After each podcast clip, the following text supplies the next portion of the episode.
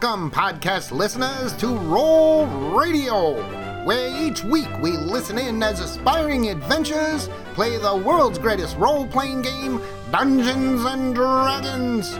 Join us as we travel to far off Faerun, where we discover the Sword Coast in turmoil and in desperate need of heroes. Last time on Roll Radio, the party headed back to Sir Istival's to wash off the stench of adventuring and get gussied up for a night on the town. The Lady Luck Tavern was jam packed with the exuberant townfolk who welcomed our party with hip hip hoorays. Those guys had earned a name for themselves, kind of, as well as great adoration from all who had heard about their bravery and valor. A great party ensued, starting with a game of threes and the prize of a new treasure map. Elric pursued his carnal pleasures. Jake grappled with his desire for fool's games, while Esme and Cullen hung out in the VIP room before hitting the dance floor. Fancy party cloaks were worn. Strategic ways to extricate were surveyed. Old men blocked charisma. Thankful stiffs jammed all night. A great sense of optimism and joy permeated the tavern until Esmir spotted someone from her past. I feel a chase coming on. Who is this blast from Esme's past? Can you modify shocking grasp for social occasions? Will Cullen learn to lighten up a bit at parties? And does Jake have a gambling problem? Sure seems like it. Well, who knows? Let's find out in this episode of Scourge of the Sword Coast.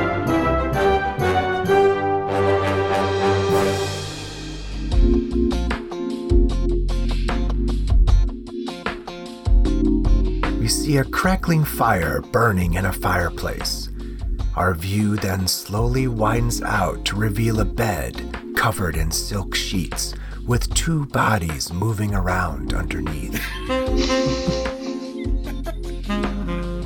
then we hear a voice say, Oh, Elric, you are a Polar Master. That's right, baby. Keep it PG. Then uh, we cut to the lively and crowded Lady Luck Tavern, where Esmir just climbed up the center pillar and gave a gave a rousing toast, and is now up near the top writing something on the pillar. And then she noticed a gnome in the crowd directly across from her on the on the upper balcony section of the tavern. And uh, Esmir then recognized the gnome as someone from her past, someone who she thought was murdered alongside her fiance 15 years ago. And Esmir, as as soon as you realize who this gnome is, the gnome starts running. Roll initiative. Can I just roll it once? Um, it rolled with disadvantage for some reason. Disadvantage on dex checks. Oh, it's because you've been drinking. Oh, that's, Oh, right, See, right, caught right, right, right, right. Still got a 19. Yeah. I can hold my liquor. All right, Esmir, you've just seen someone who you thought was dead, and that someone is now running through the crowded balcony uh, across from you there. And you see the, you know, taller humans, they're reacting and moving out of the way as this uh, gnome is, you know, running around in between their legs. So, what do you do? Just because the map's the way it is, Mm-hmm. how far away from me is he? Like, how far away from me is the balcony? It's about t- 20 feet away from you. Okay, so let's say I jumped off of the pole, like pushed my feet off of the pole, like kind of Okay. kind of using some momentum Right. and jumped across using my arms to reach the balcony. Is it even possible for me to make it? I don't think you're gonna make it. Without a running start? No. No, you won't make it. Okay. I'm gonna scream as loud as I can, "Get that gnome!" and then I'm going to. Oh no! You know what? I, well, I was thinking maybe Esmir could be like, "Stage dive," and so everyone turns and looks, and I'm gonna try and like run on top of people because I'm pretty small. Run on top of people. Yeah, Their heads, shoulders. The flaming They'll lips love you. guys does it. They'll love you after that. He's got a big balloon, but you're small. If Wayne can do it, I can do it. That's all I'm saying. All right. And it's gonna be in slow motion, so it's gonna be cool even if I fall. Okay, so so you want to uh, jump off the pillar down onto the crowd below you. Yeah, I'm gonna say, "Give me a boost, people! I'm one of those guys." and I'm gonna try to run and like jump off a couple people's shoulders and jump onto the bar and jump onto the ledge. but I have magic boots and a lot of charisma. I don't have a lot of charisma, but that's okay. Okay, first, uh, let's see if you make the jump off the pillar onto the crowd down there. So roll an acrobatics check. Okay. Oh boy. Acrobatics. Come on, Dices. Why did I roll? Oh my god. Oh, you rolled a two and a one. Oof. Fudge. That sucks. So Esmir, uh, you yell out, "Get that gnome!" and then you leap off the pillar and down onto the crowd below you. And as you're falling towards the crowd, you you realize that they've you know gone back to partying and they're no longer paying attention to you. Not cool. And at the last second, they see you and they react by getting out of the way, right? And you slam onto the ground. Stupid hippies. Oh, and you take six points of bludgeoning damage from slamming onto the floor. Cullen and Jake roll a perception check with disadvantage. Okay. I'm not that drunk. 14 and a 9, it dropped the 14, Uh, 16. bummer. I had a 15. It would have been 18. All right, and uh, Jake, go ahead and roll initiative to put yourself uh, in initiative order in the tracker. Now, Jake, you're over by the stage there listening to Jerry and the Thankful Stiffs. Uh, you know, these guys, they're not half bad. Uh, when suddenly, you think you hear Esmir's voice above the din. I mean, what I'm imagining is that I heard her scream with the, my earlier roll of a 16 and my perception. I was thinking that I might have heard her scream and turned around really quick to see her kind of leap off of this thing and fall into the crowd. Would that be correct? Well, you turn in that direction, right, of the voice that you heard, but Esmir is on the other side of the pillar, right, opposite you. So you didn't see anything. Oh, Uh, okay. But it definitely Okay. sounded like Esmir. Okay. The distinct sound. The distinct sound of Esmir. I know that voice from anywhere. And she's not cackling. But the interesting thing, though, is that Jake is um, enamored in a in a way of admiration toward this band, right? Jake loves bards. He'll do anything to save a bard, and uh, so I think that he would be looking back to see what he heard, but at the same time drawn towards this band and just loving it. Okay, cool. So, Cullen, you watched Esmir climb the pillar and make her toast up there, uh, but then she uh, moved to the other side of the column out of your view there. And you didn't hear her call out because you were you were distracted by some people that were congratulating you. Uh, so, what do you want to do? Do you want to do anything? So what I'm going to do is at normal speed walk around the column because I realize I have not seen Esmeralda in some time. Okay. So you start making your way through the crowd towards the other side of the pillar. Now, speaking of normal speed, uh, this is how we're going to handle that in this packed tavern. Esmir uh, can move normally because she's small, right? And she can maneuver around and through the bigger folks' legs and stuff. But for you humans, the entire tavern is considered difficult terrain. So your movement is halved. So if you want to move quickly or dash, um, the most you can go is 30 feet. Okay. Yeah. All right. Yeah. All right, so Esmir, you are face down on the on the wet, sticky floor of the Lady Luck Tavern. Uh, you're seeing some stars, right? You banged your head, Yeah. and you look up, and you don't see the gnome, uh, but you see some. You know, people are crowded around you, Okay. and they're saying, "Oh man, are you okay?" And hey, you got to be careful climbing that pillar there. And yeah, especially after a couple drinks. Yeah, I know, bro. So, okay.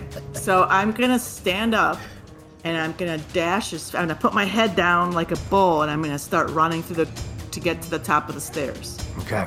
And I'm gonna and I'm gonna yell out, "Does anybody see a gnome other than me?" Because I know they're all drunk. They'd be like, "Yeah, we see you one." Yes, you won. You're right there. All right, so uh, you made it to the top of the stairs and you look down the balcony in the direction you saw the gnome. And then you see him running right towards you. Okay. And he sees you. We're like, we can see each other through the people's legs. Yes, and he sees you at the top of the stairs there, and he stops. And for a moment, time slows, right? Goes into slow motion as you both intently look at each other. And then he leaps up onto the railing and jumps off the balcony down onto the first floor. And Cullen, you're walking around the corner of the pillar there, sipping your drink, when suddenly you see a small person, perhaps a child, in like a crimson cloak, leap off of the balcony railing and down onto the table below. Crash! Right? Food and drinks go flying. Uh, the people sitting at the table, they spring to their feet or they fall off their chairs in surprise. And then that small person leaps off the table and into the crowd. At which point, when he when he leaps up, you see that he is a gnome. And then that gnome begins running through the crowd towards the front door. So Cullen, roll initiative and get uh, into the combat tracker. Okay. All right, Esmir, Cebu just leapt off the balcony, and then you hear a crash, and people scream, and then, uh, so then you look through the railing, and you see him running through the crowded tavern towards the front door. And you also see Cullen there by the pillar, looking confused. What do you do? All right. I'm going to. I'm going to. Can I cast something and I could do my movement? Yes, right? Yes. Okay. So I'm going to cast uh, Minor Illusion, and it's going to be my voice as loud as it could possibly be with all my magic oomph into it. Okay. and I'm gonna say, McGregor, get that gnome. and I'm also gonna dash to try to get to him too. Okay, so now we're going to start a chase. So, chase rules will be in effect. So, after your turn, uh, if you remember, you'll roll a d20 for complications for the next person in initiative order. All right, cool. Okay. I turn over my shoulder and I say, Jerry, play some fiddle. It's a bar chase. Something. And Jerry gives you he gives you a thumbs up. You got it, dude. Okay, so uh, Cullen and Jake, you guys definitely uh, hear Esmir's voice now above the music and noise here in the tavern. Something about getting a gnome. Uh, and Cullen, you know exactly what she's talking about because you saw that gnome jumping down from the balcony. Uh, but Jake, uh, you have no idea what that means. All right. Okay, so Esmir, you said you wanted to chase Cebu, right? Right. So you cast Minor Illusion as your action. You can go ahead and move. What do you want to do? Well, you know what? I'm gonna jump onto the bar too. Okay. So, and I have my boots. It wasn't it wasn't the bar though, it was the table just on the other s- Hey, buddy, who are you? What's this voice in my head? It's it's it's bringing me down, man. I got magic boots, and goddamn it, I want them to work in my favor just once. you know, run down the uh, handrail like Uma Thurman in Kill Bill. Ooh, no, I'm gonna jump onto the table. So are like people just putting their drinks back down on the table after they just like spilled, and now she's like, gonna knock What off. are the chances? Yeah. What are the chances that two gnomes are going to fall on your drink in one night? That was the fizzle. I'm the fazzle. One I could see. All right, so Esmir follows and leaps off the balcony and smash lands onto the same table. More drinks go flying, and uh, people at the table are like, What the hell? Flying gnomes? Man, this party's getting out of control. Uh, other people are like, No way, man, this is awesome. and Cullen, you see this. You see Esmir fly down onto this table, and she doesn't look like she's goofing around. I see you, Timbers, and I'm going to get you. I suppose she's serious about catching that gnome. Now, Esmir, roll a d20 to oh, see yeah. if there's a complication for Cebu. Nice. Oh my god. Natural 20. God bless America. All right. So you can see uh, the tavern patrons, right, react as if something's happening on the ground, you know, below them as Cebu continues running for the door. Now he rolls a complication for Cullen with a with a negative one modifier because Cullen's a little buzzed, and he rolls a one. Of course. so complication for Cullen. Okay, so Cullen, you just witnessed the leaping gnomes, and you heard Esmir call out, "McGregor, get that gnome!" What are you gonna do? And remember, every square is ten feet for you. Um, I get to the other side of that suit of armor, and that would be it. He'd be at the door. And then I got my complication. So, all right. So instead of going that way around the bar, I'm just to go over to where Jake is. All right, and as you're quickly making your way over there, uh, someone slides their chair out right in front of you as they stand up uh, from their table. So roll an acrobatics to try and avoid the chair. Acrobatics. oh, man. Oh, an eight. This is, see, I knew I shouldn't have had anything to drink. What? Come on, it's a party. It's just silly. Okay, so you didn't avoid the chair in time and you slam right into it. So you have to uh, move back five feet and uh, you take 1d4 damage as it whacks you in the shins. Man. And you take three points of damage. From a chair. Well, it's a good thing uh, you had those couple drinks now because uh, with the five temporary hit points you got, uh, you didn't even feel it. Oh, really? I forgot about the temporary hit points. All right, now roll a complication for Jake and roll it with a uh, negative one modifier because he's a little tipsy too. 17. Okay, no complication for Jake. Nice. All right, so Jake, you're in the crowd there listening to the band when you suddenly hear Esmir's voice. McGregor, stop that gnome! What are you gonna do? Well, I heard Esmir scream, "Stop that gnome!" and I obviously I turn around and look to see what I'm assuming is I going to see people like moving away, him pushing his way through a crowd, right? So you kind of see that movement in the crowd. Yeah, you see, uh, you know, people quickly moving out of the way of something. They, you know, they spill their drinks and they curse uh, as if someone, you know, pushed them. Uh, but you can't see what they're reacting to. Okay, so I'm gonna look up. Is the door open or closed? It is closed. It is closed. Yes. Okay. So I'm going to try to cut him off at the pass. Okay. So I'm, I'm going to move 5, 10, 15, 20, and stop right here in front of the door Okay. to try to cut this guy off at the pass. Um, I want to. Let's see. I, I want to be able to slam the door shut with thaumaturgy if he tries to pass. Okay. Well, you can ready that, and then the, you know, the trigger will be uh, if he opens the door. Okay, I want to ready thaumaturgy. All right. Cool. Now, uh, go ahead and roll a complication for Esmir with a negative two modifier. Okay. Ooh. Oh, zero. Zero. Wow. Two minus two. Does that mean I can fly? Sorry, Esmir. All right, so Esmir, you just leapt off the balcony and landed on this table, startling the people here once again. And you uh, look out and you see your quarry running through the crowd towards the front door. What do you do? I'm going to. Okay, so I'm going to dash. Okay, so you jump off the table and start running after him. And halfway th- uh, through your dash there, your path is suddenly blocked by a group of young men surrounding another young man, and they're chanting, Chug, chug, chug, chug, chug.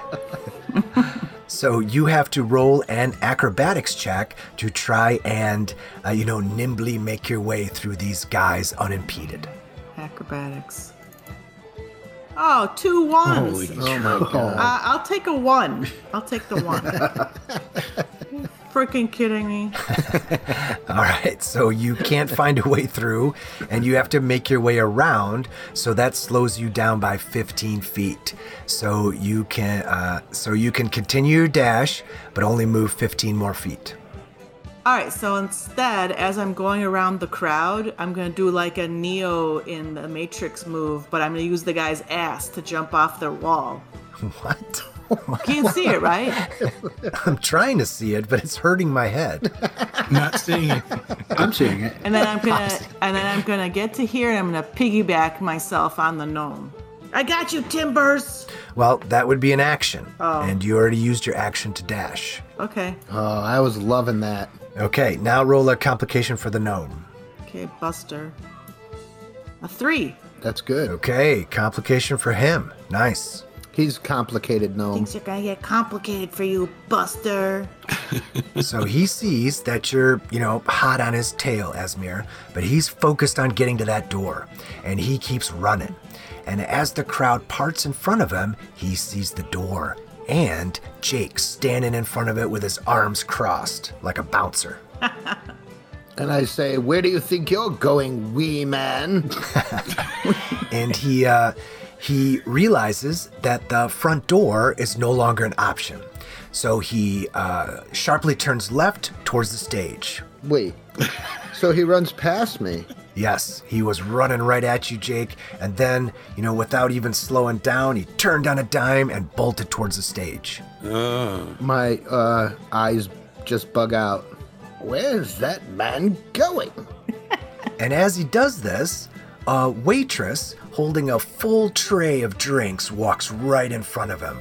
So now he has to make an acrobatics check to avoid smashing into her. And he rolls a 24. Oh, He just slides underneath the tray in front of the waitress there. Uh, she doesn't even spill a drop. And uh, after he slides, he leaps up, does a flip, and lands right on the stage. man. He hasn't been drinking. and I'm impressed. Jake is totally impressed. And he rolls a complication and rolls an 11. So no complication for Cullen. Oh, wow. No complications. So, Cullen, you're uh, making your way through the crowd there when by the door you see a waitress like juggle her tray, and then a second later you see that crimson cloaked gnome flip up onto the stage. What are you gonna do? All right. One, five, uh, 10, uh, 15, uh, 20. So I'm going to push Jerry over out of the way. Whoa, Bro, buzzkill, dude! Bro! why are you harshing my mellow? grab that gnome. We're trying to catch him. He's a wily booger. And I try to get around him on the side here and end here. Okay, I dashed, so that's all I can do, I think, right? you could, uh, you could use your action surge if you want to try and grab him. Oh, okay. I try to grab him. Okay. I mean, if that's a bad idea, I don't want to beat him in the head and not render him unconscious. That's bad Give form. him, give him a big hug. Well, just don't kill him. He can always wake up and we could interrogate him or simply ask him questions nicely. But he's disrupting my bards. Yeah. Well, that's okay. Jerry was just in the middle of one of those really long solos where he's just like doodly doodly doodly doodly doodly doodly doodly doodly doodly doodly doodly doodly doodly. Nice. He's just going on and on. So, Cullen, roll your athletics to try and grab him, and he's going to roll his acrobatics to try and avoid your clutches. Athletics? Alrighty then. Said I I think I'm drunk enough that this might actually be at disadvantage, but we'll see. Twenty-five. Oh, 18 Nice. plus 7, And he rolled an 18. so, you grab him as he tries to run past Jerry there. Uh, and I say, Hold on there, fella. My friend wants to talk to ye. I would. I'd listen to her if I were you. And we cut back to the river shining, where the warm light from a fireplace flickers on Elric and Clementine lying quietly on the hotel bed. Then uh, uh, Clementine turns over to Elric and says, Oh, Elric, I'm having such a wonderful time meeting a handsome hero. This is so exhilarating. Oh, Excuse me. well, of course. Elric's I mean, sleeping. I kind of woke up. I was just, I was kind of spacing out for a second. Oh yeah, you. Why, thank you, Clementine. So, Elric, you were telling me that you're from a land far, far from the Sword Coast. Is that true? That is absolutely true. I'm not from around here. I'm from south of here, in uh, the fief of Albion, which is in the land of Cormyr. Ooh, Cormyr. It sounds so. It sounds so romantic. So I'm, I'm Cormi- Cormirian, I guess, or Albonian.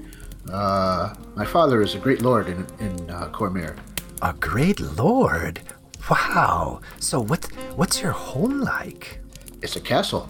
We call it Raven's Home. You live in a castle? Well, until I started adventuring. Now I sleep outdoors or wherever.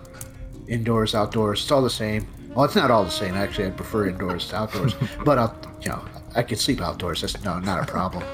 Uh, but you have to, you have to give up some, you know, some of the luxuries of life when you're adventuring. That sounds amazing. Well, I guess we have something in common because I'm not from around here either. Okay. though definitely not from a castle in a land far, far away. I'm from a, I'm from a village about about three days' ride uh, north of Waterdeep called Amphail. Oh, okay. Yeah, it's a small, boring village that's just known for breeding horses. Oh, cool. Yeah, but that wasn't the life me and my brother wanted. So one day, we just left that stinky horse manure smell behind and we went to Waterdeep to start a new life. And wow, what a surprise that was! It was so crowded with people. Have you ever been to Waterdeep? No, uh, I've never been to Waterdeep. Did you know that the population of Waterdeep is over a million people? No, I did not know that. I didn't know it was that big of a city. Well, I didn't even think that many people lived on the whole of Faerun. Well, it was too much for me and my brother. So we decided to try a smaller city, and that's when we left for Daggerford. Okay, cool.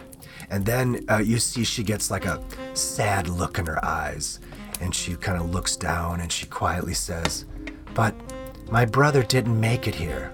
Oh, what happened? Well, the caravan we were traveling with was attacked by a group of bandits and their dogs. Oh. Luckily, I was aboard a wagon that was able to get away, but my brother, he wasn't so lucky. Well, I think those bandits uh, have been cleared out. Cleared out? W- what do you mean? We've been encountering bandits and goblins and orcs on the road, and we've been slaying everything before us. Wait, so are you saying that that those bandits are gone? I well, if I'd have to see their bodies probably, but uh, we encountered a, a group of bandits on the last time we came in, and uh, they had attacked us earlier. And we left one guy as a warning to the rest with his underwear on top of his head, and he didn't really care for that. So he rounded up all his relatives, and then he stole our horses, and then we tracked him down where our horses were, and we had him and his relatives and a lot of dogs attacked us. It was an epic battle. You should have seen it. That does sound epic. Wait, you put someone's underwear on their head? Well, Is that is that something adventurers commonly do? well, I didn't do it myself. Someone else in our party did, but I didn't try to stop them or anything. I mean, This is great news because I've been wanting to get back home to my family, but I've been too afraid to leave Daggerford because of those bandits. But now that they're gone, I can actually start start thinking about returning home. Oh, this is wonderful news. And she kisses you on the cheek and says, uh, "Let's celebrate. Where's that bottle of wine at?" oh, sure, it's in this uh, ice bucket. ice bucket. Because there's tons of ice in Daggerford. So Elric opens the bottle of wine and begins pouring it into some glasses. And we cut back to the Lady Luck, where Jake, you just watched as Cullen leapt up from the crowd onto the stage, pushed Jerry to the side, and grabbed the gnome. The band has stopped playing, and the crowd begins to boo. Boo! Boo! what do you do? Um, So you have him grappled? Yeah. Yes. You do. I imagine he could make a strength check to escape. Or dexterity might or be something. able to, but um, I'm wondering if I could put something on him to. You know what I want to do? I want to give Cullen guidance. Okay. Can I put my finger on Cullen's head and go, "I give you guidance, boy," and then that way, if he tries to make a strength check, he'll have this 1d4. Okay. Could I do that? Yeah. Okay, cool. So that's what I'm gonna do. I'm going to um bless Cullen with some guidance. All right, so Esmir, you were chasing Cebu when all of a sudden Cullen and Jake are up on the stage. Uh, the band has stopped playing. The whole tavern is now looking towards the stage. They're like, what's going on? What's happening? And you can see that Cullen has managed to grab Cebu. What do you want to do? Okay. I'm going to rush over there. I could make it there if I dash. Uh, yes. Sorry, Jerry. This is important business. Hey, what, what's going on, guys? I was just in the middle of one of my really long solos. the crowd was loving it. That's cool. Keep singing, bro. Keep singing. I push him over the side. And as Esmir jumps onto the stage, uh, the gnome tries to escape from your clutches, Cullen. So roll another athletics check uh, to see if you can hold on to him as he starts squirl, uh, squirming, right, and pulling away from you. Let go of me. Unhand me, you overgrown ape. 21. 21, nice. Yeah, my plus seven really helped, and your three really Plus seven is massive. polished it off. All right, so the gnome is struggling against you, right? Trying to break free, but he only rolls a nine. So he can't break free from your grip. So he just kind of he stops struggling and he just kind of gives up and stands there. I say to him, Look, I, I'll let you go if you promise not to run. We just want a word with you. And he he looks up at you and he just gives you like a dirty look. Okay. I tell Cullen, grab him and let's go outside. All right. Right now. So can I grab the other like arm or whatever? Can we Sure. bind him enough to where he can't get away? Okay. That's, We carry him out by the arms. And I say, you don't let go, don't let him go. And Jerry's like, uh, whoa, what's going on? Is this like is this like hero business or something? don't worry, Jerry. We'll be out of your way in no time. Keep playing. Keep playing. and I just kind of wave my hand. Think of it as think of it as performance art. Oh, gotcha. Cool, cool, cool. so you guys uh, grab Cebu and carry him off the stage. Uh, and people in the tavern give you space, right, as you make your way to the front door. And there's like a, you know, a murmuring and whispering going on. They're like, what's going on? What are those guys up to? Something's going down. And as you make your way out the front door, uh, you hear Jerry say, All right, all right, let's give it up for that performance by those guys reenacting how they caught the Red Wizard. Yeah, all right, woo! Woohoo! All right, let's get back to the music and, and party, and the and the tavern just erupts in cheers. Okay, so you make your way out of the stuffy tavern and into the cool night air, and you kind of move yourselves away from the front door and the glowing oil lamps there and into the shadows a bit for some privacy. Esmir, what's going on? What do you do? Uh, okay, so Esmir is going to. Esmir looks like really mm, like uh, white, like she's lost the color in her skin, and she starts frisking him basically looking like looking at his body and touching him and but aggressively as if she was checking to see if he was real and touching his face and then she starts looking through his clothes his pockets and stuff like that All right. i'm like what how is it how is this possible And he says, All right, Esmir, all right. You can stop that. It's me. It's it's me, okay? I'm not a ghost. Who is this Esmir? Do you know him? Esmir. I'm not like I'm not uh, able to respond. I'm like foc- I'm like focused only on him. and I can't really hear anything else around me. And I'm gonna look over at Cullen and just give him the the WTF eyes. Esmeralda, please, you've got to give us give us something to go on. Why did why did you have me grab this man? Should I break him over my knee? And then I start and then I start shaking him. I grab his collar and I start shaking him. I'm like, how is this possible? Answer me. And then I like slap him in the face. Okay? You slap him across the face, and then he slowly looks back at you and he says, Well, that is a good question, isn't it? Hmm, let's see. I haven't been brought back from the dead because your elders burned my body on a pyre. Hmm. Oh, maybe, maybe it wasn't my body you watched burn. And then a mischievous smile forms on his face. And then I'm gonna I'm going to jump on him and tackle him down to the ground. Where's Pepper? I'm gonna sl- I'm gonna slap him across the face. And the gnome, he looks up at you with, with wide eyes. Well, you've changed quite a bit in the last 15 years, haven't you, Esmir? Heroes of the Western Heartlands, I heard him calling you in there. The big folk calling little Esmir a hero. Isn't that something? Where's Pepper? I'm gonna slap him in the face. All right, so you've been slapping him around here, and blood is starting to trickle from his lip, and uh, and he looks up at you and he says, uh, "You know, I've been wondering about something as well. Why did you become a wizard and not a cleric of Garl Glittergold like your precious boyfriend?" I'm going to take. I, I'm going to start choking him. uh, Esmir is not like how you've ever seen her before.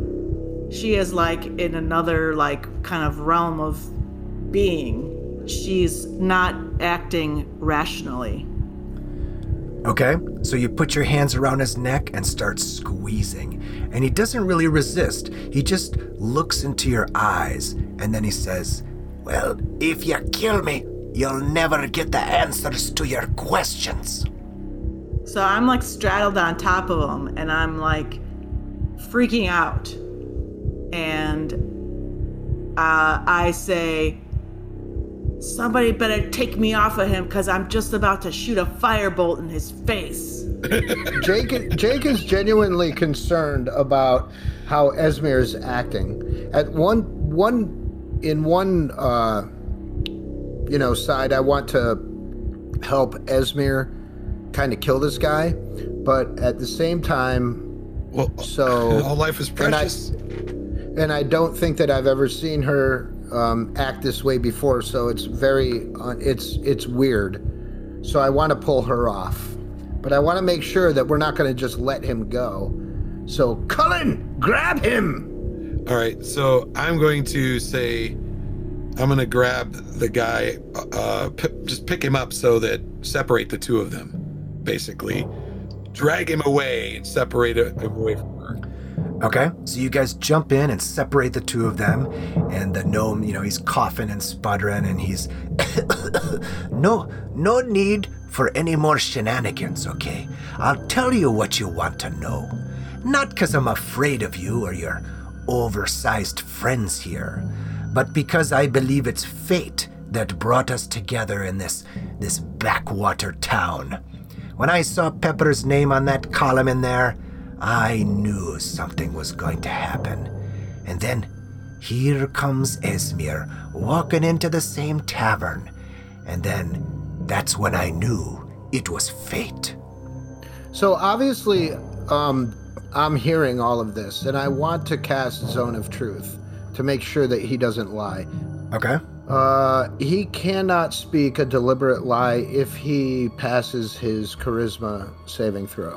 All right, so charisma saving throw. He's got to make a, uh, yeah, charisma saving throw. He rolls a 13, and he needed to beat a 15, right? So he Right. fails. Right on. And and he doesn't seem phased by you casting a spell, Jake, right? He just keeps looking at Esmir, and he says, And "Remember, Esmir's just like, just, she's just trying to not freak out. And she's trying, like, to do everything possible not to just lose it again. okay?" And he says, uh, "Remember how Pepper found me in the gutters of Suzail, a dirty gnome urchin waiting to be saved? Well, that was all an act in order to get close to him." And of course it worked, because like all clerics, they just want to grow their flocks for their needy gods. And I. That, that, that, bite your tongue, boy. Wee man. Oh, you can deny it all you wish. It doesn't matter what dogma they preach, because in the end, the gods desire power. And more followers equals more power. That is not true. We give back to the community, to the needy. Whatever helps you sleep at night, cleric. But it's that very thinking that makes you clerics so easy to manipulate, and what made it so easy to take down Pepper. All right.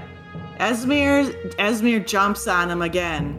Okay, so Jake, you you pulled Esmir off this gnome. So are you gonna hold her back, or are you gonna No. let her go? No, no, I'm gonna let her go. No, After he's come on. blasphemy, you little wee man. But sorry, Esmir. And I'm going to jump on him and I'm going to No, make a. well, I have something to say about that because I'm holding on to him. Well, you're you have one arm because I let the other one go. Yeah. Well, I put my arms between the two of them and I say, "Look, let him tell his have his say. He's obviously got something he's burning to tell you. And then, if you don't like what he has to say, I'll gladly stick my sword down his throat." And then as he says that, as he says that, Esmir gets a little bit more calm. Okay, and he continues. So, uh, so after after almost a year of being the perfect disciple and listening to all the constant dribble about Garl Glittergold, it was time for the yearly pilgrimage to the gem cutters of Suzail. And it was there, in a back alley, that I sprung my trap and took down Pepper. Are you happy he's dead? Oh, my dear, dear Esmir, you you misunderstand what I'm saying. My happiness has nothing to do with it. I didn't do it for personal reasons. I did it for money. And the people who hired me were quite explicit. They wanted him alive. Who? And we cut back to the river shining in. Oh no. We start on a close up of wine being poured into a glass, and we widen out to see a naked Elric and Clementine laying on a bearskin rug in front of a crackling fire. Okay, cool. And Elric, you're having a great time. This is what it's all about, man. Yep. On your own for the first time, having great adventures, killing goblinoids, finding treasure, and now you're partying and relaxing with a beautiful lady. You are feeling pretty good. Ah, cool. Excellent. And she puts her head on your shoulders and says, Oh, Elric, I feel so, so lucky to have met you tonight. Well, I feel lucky too. Luck be a lady. Lucky, yeah. So, Elric, do you have a fair maiden waiting for you back in Albion? No, I do not actually. Really? Well, I I wanted to get out on the road. I wanted to adventure, and, and I mean, there's been women, of course, there, but that's you know like serving wenches and whatnot. But that's Oh. kind of, they weren't like girlfriends or anything. Um, Just, you know, the excesses of privilege. exactly. Oh, well, that's nice, I guess. But I was thinking that if what you say is true and the and the road north has been cleared of trouble, then perhaps you could come visit me in my hometown. oh, so, so how, how you, you say you're where did you say you were from again? It's like north of Waterdeep, Yes, a small town called Amphail. Amphail. Sounds nice. I guess if you like the smell of horse manure. But like, like I said, we took care of the, the the the big bandit group. I don't know if there's still dangers on that road. There probably will be dangers on the road. But like I said, the ones that stole our horses and uh, his name was Cletus and his whole family. And uh, Cletus? What a strange name. Ah, yeah, I know. We chopped Cletus's head off and stuck it on a pike by the roadside. Oh, And uh, that sounds gross. well, I'm not really in a hurry to go back. Sasha from the Lizard's Gizzard has been nice enough to give me a place to stay, but I should go back to tell my parents about what happened to my brother. Other than that, I really don't have any reason to go back home. I mean, I used to. I was once betrothed to a man from my hometown. okay. What happened? Well, I guess you could say that it just didn't work out. Oh, okay. Yeah, sometimes it doesn't. Yeah, someone killed him and put his head on a pike, and then you feel something sharp stick into your side. Oh, I knew it. Oh, That's why story I- about her brother. Oh, it's so obvious. So I was like, that's why the hair on the back of my neck was standing Loose up. lips sink ships. you hear in the back of your head. Oh man, not quite the innocent little buttercup we thought she was. Oh, Clementine. You should have known. How? Her name's Clementine. My mama named me Clementine because I was real pretty.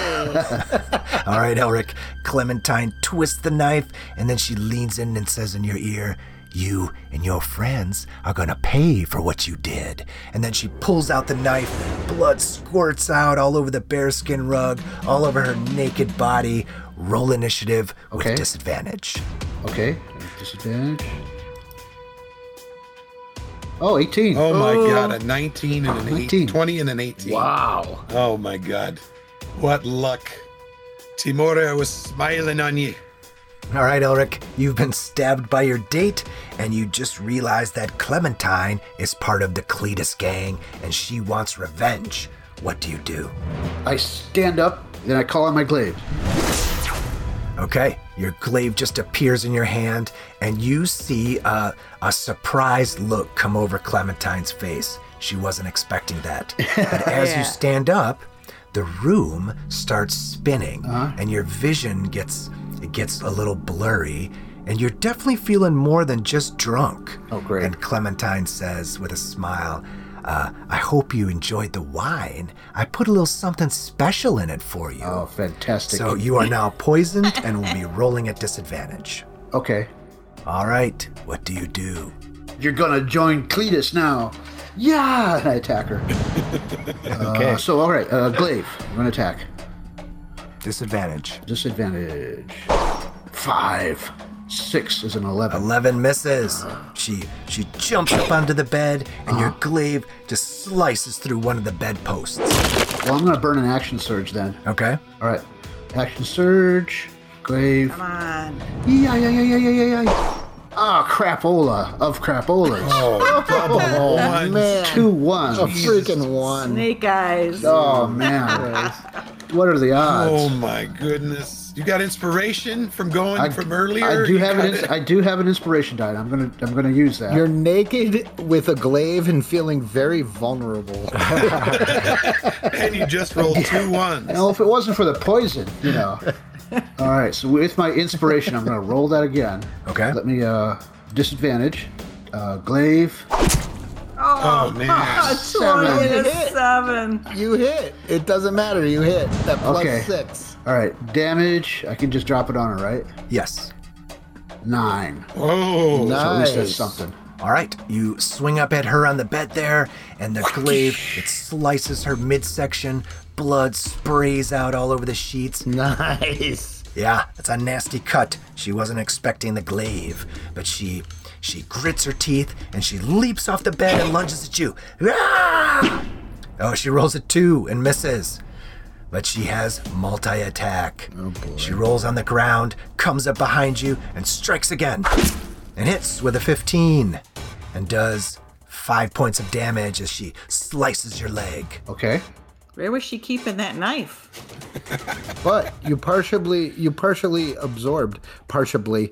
Yeah, partially absorbed. Partially you That's how I would say partially it. That's That's because of the temporary hit points from all the alcohol he's been drinking. Nice. ah, He's so you don't feeling feel it. great. I went up to the third level. That's Nice. gonna. You're gonna feel that tomorrow. Oh yeah. All right, Elric. Uh, Clementine has sliced you again.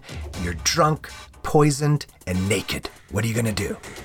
You know, I kind of expected a fight while I was naked all week long, but I didn't think it was gonna occur. I thought there like two guys would break in or something, and I'd have to fight them. So, uh, but I expected a nude battle. I did expect a nude battle, That's a funny You do dream. some man. You did some manscaping just in case. just in case, you know. Okay, well, your instincts were correct. You're naked and in a fight. What are you gonna do? Okay, she's still targeted, so I'm just gonna do the same thing. but you're not gonna roll two ones. Hopefully. Glaive. Oh. Ah, you miss. Miss. You swing wide, and your glaive smashes all the all the decorations on the fireplace mantle. I'm gonna give it the bonus butt now.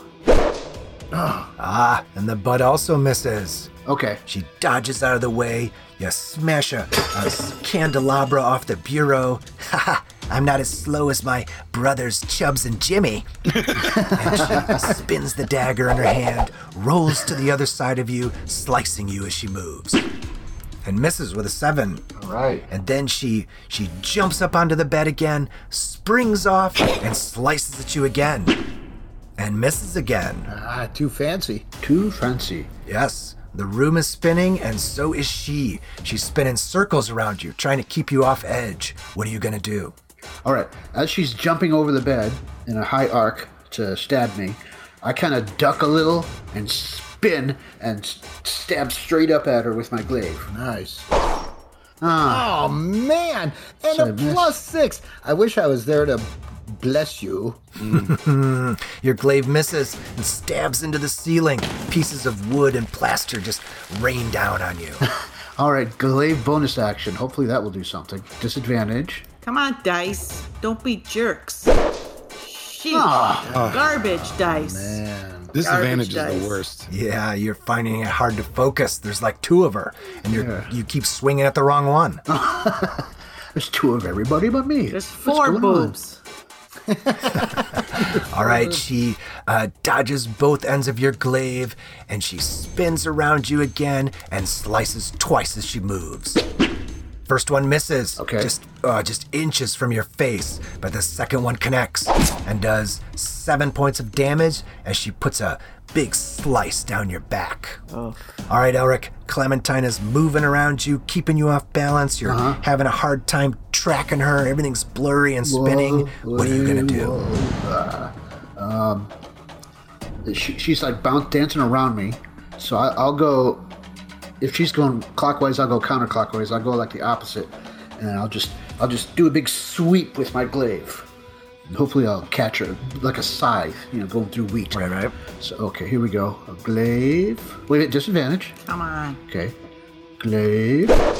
12 misses. Ah, Oh man. I, I still have the bonus action. Okay, yep. glaive bonus action. Yes. Yay. Okay, so it hit, It hits. Roll damage. Puts her into heavy. Six points puts her into heavy. So she easily saw, uh, you know, your big sweep coming and ducked underneath it, and your blade hits the wall and slices right through a painting. But uh, she forgot about the back end, and it uh, cracks her in the jaw. She staggers back and slams into the bureau, smashing the mirror. And now, now she's pissed.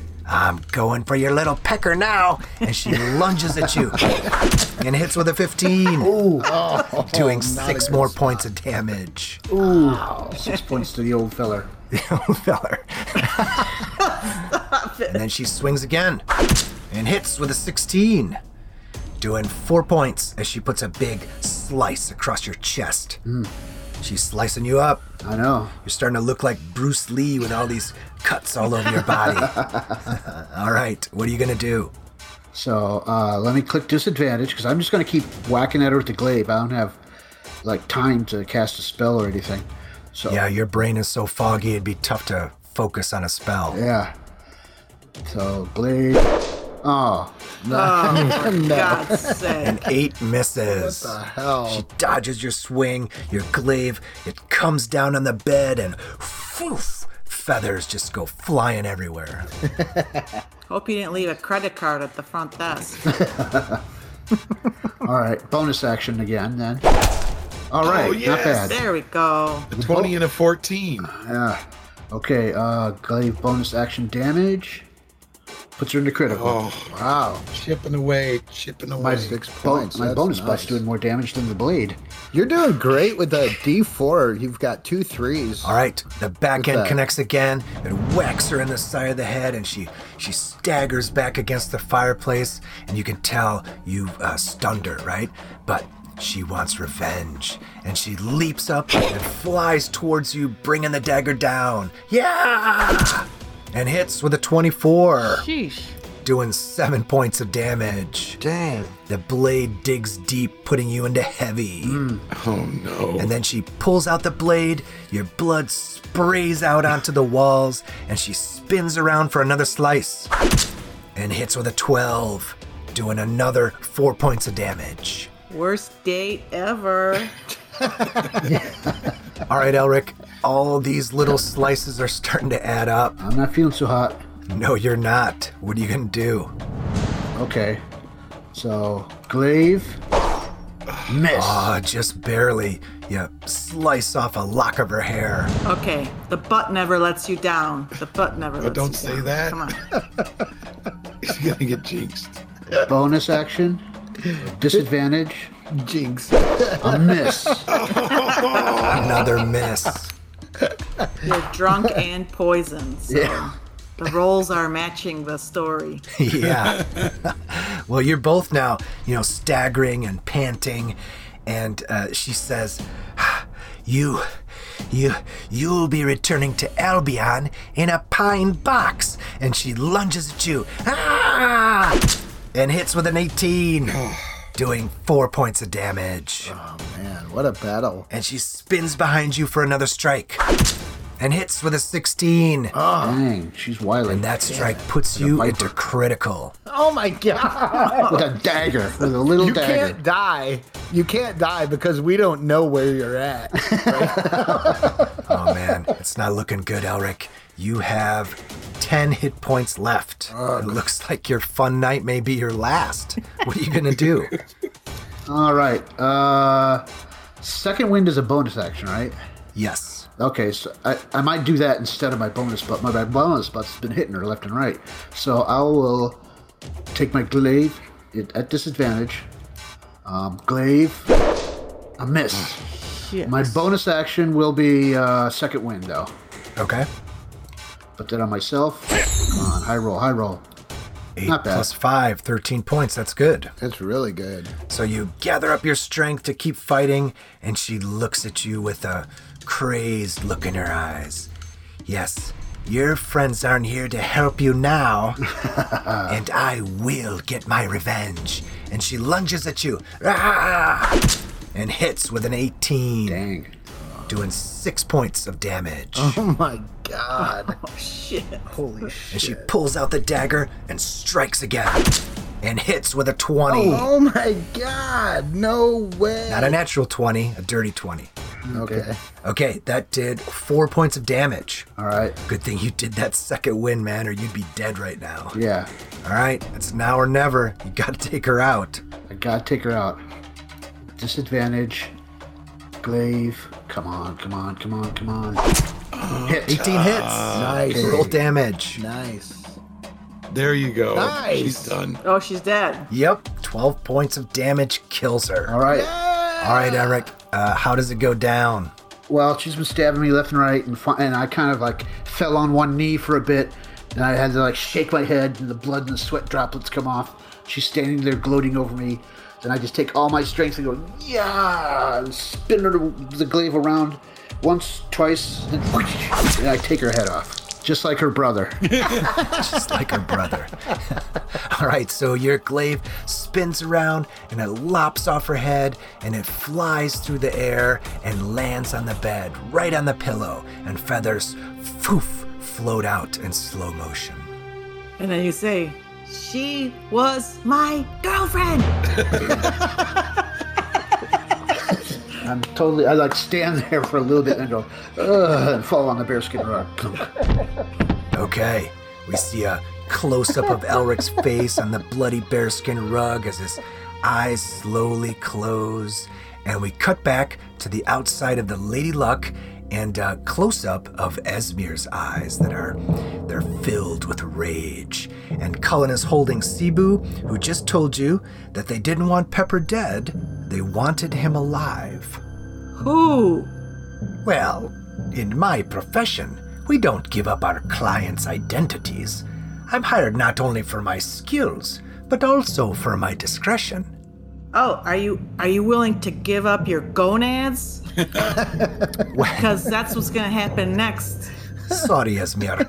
I get hired by very powerful people, and sometimes very evil people. And evil pays well, so I'm not gonna risk my livelihood or my life over your hurt feelings. And I'm gonna shocking grasp him in the balls. Who were you working for? Seven. Seven damage. All right. His, you know, his body convulses and he and uh, he shudders from the shock, but he he doesn't yell out. His eyes remain fixed on you as he grits his teeth. Who were you working for? And where's Pepper? Well, how do I put this? Ooh, I'm a shocking grasp him in the balls again. Wait, give me a second to gather my thoughts here. Jeez. You better start speaking. You better start speaking quick. A six. All right, that one that one caught him off guard and he lets out a yelp. Ow! But he quickly, you know, he regains his composure and he looks at you and he says he says, "Listen, Esmir, I'm sorry you lost your precious boyfriend." But not as sorry as I am for having to spend a year listening to him blather on about a god who says practical jokes are the way to enlightenment. And if that's the case, then Garl Glittergold himself should have a picture of me on his home in the Golden Hills for the trick I played on you and yours. Shut up! I'm gonna shocking grasp him in the balls again. Ow! You could tell, you can tell that one hurt, and he's panting now. He's like, "All right, Esmir, this has been nice catching up and all, but I've got work to do. So good luck on your new adventure and career." And then poof. Suddenly, a puff of uh, smoke engulfs him, right? And Cullen, you can no longer feel him in your grasp.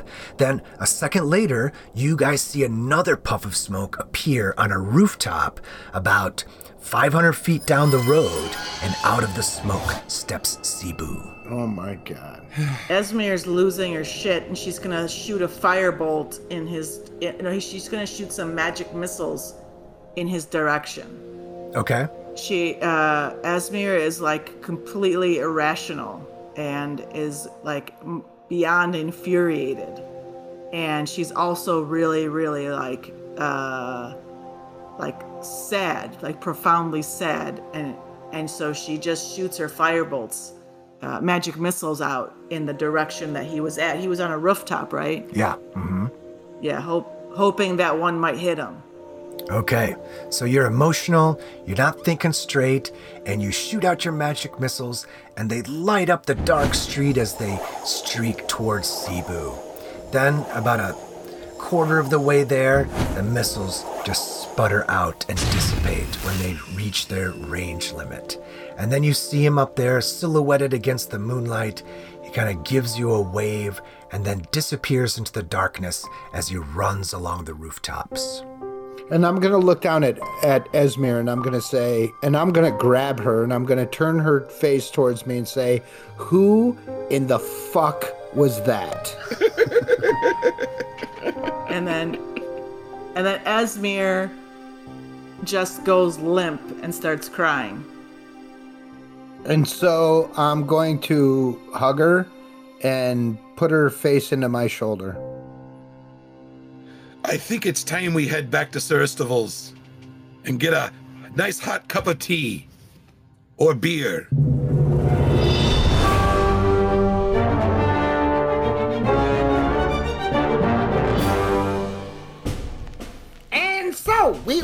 Heroes. Well, Esmir's crying and Elric is passed out near death in his hotel room. This night of fun did not go well. It did not go well at all. Will Esmir ever find out what happened to Pepper? Who is this flaming lips guy? And does he really walk on top of people? What kind of person expects to have a nude battle? And what is a Neo move, and how do you do one off of someone's ass? I mean, I'm not seeing it either. Well, who knows? Tune in next time to find out on Roll Radio.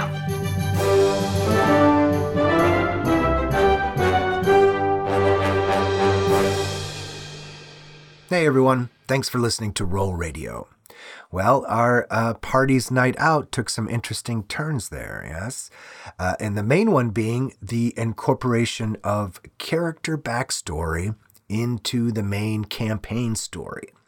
And, you know, character backstory uh, is pretty important in role playing games because it helps the players understand what makes their character tick, right? So that they can role play them in a way uh, that connects uh, with the character's life before they got involved in the whole adventure. And so basically, you're creating the character's identity, right? And Dungeons and Dragons 5th edition plays up the importance of this by uh, making backstory or backgrounds, as they call it, a part of the character creation process. And it's simple and it's quick and it gets the ball rolling uh, because you don't have to spend a lot of time on it, right? But even before 5th edition, many players would do this on their own because not only did it help them roleplay, uh, but because it was fun to do, right? It's fun to create the life and identity of this imaginary hero that you're going to play in this, hopefully, epic adventure. Now, as a, a, game master, I enjoy getting these backstories from players who choose to do this. And when I do, uh, I always keep it in the back of my mind so that I can find a good time to sprinkle it into the campaign, right? Because if you think about it, uh, the players and myself are creating a story together.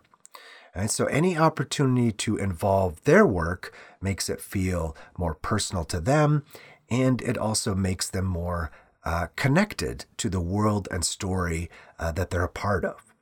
So anyway, Christine, you know, wrote up a pretty extensive backstory for Esmir, and I've been waiting for a good time to begin, uh, you know, sprinkling it into the campaign and you can tell that she really got into it. And it was also fun because the other players uh, had no idea what was going on uh, because uh, Christine or Esmir uh, has not discussed uh, her past with the other characters or the players for that matter. And she had no idea that I was about to do this. Uh, so it, it, it, was kind of fun, right? and we'll see where it goes and how it connects to the Scourge of the Sword Coast storyline, because I'm not exactly sure yet uh, but it'll be fun. And if you want to uh, get some backstory on us here at Roll Radio, head over to rollradio.com. And while you're there, check out the links to Wizards of the Coast and to Syrinscape.com. uh, where all the amazing in-game music and sound effects come from. All right, you want some uh, sound effects for when your players trash a hotel room? Yep, they got it. And speaking of trashed hotel rooms, tune in next week uh, to see how Elric recovers from his night of carnal pleasures. All right, everybody, thanks again for listening, and we'll see you next time.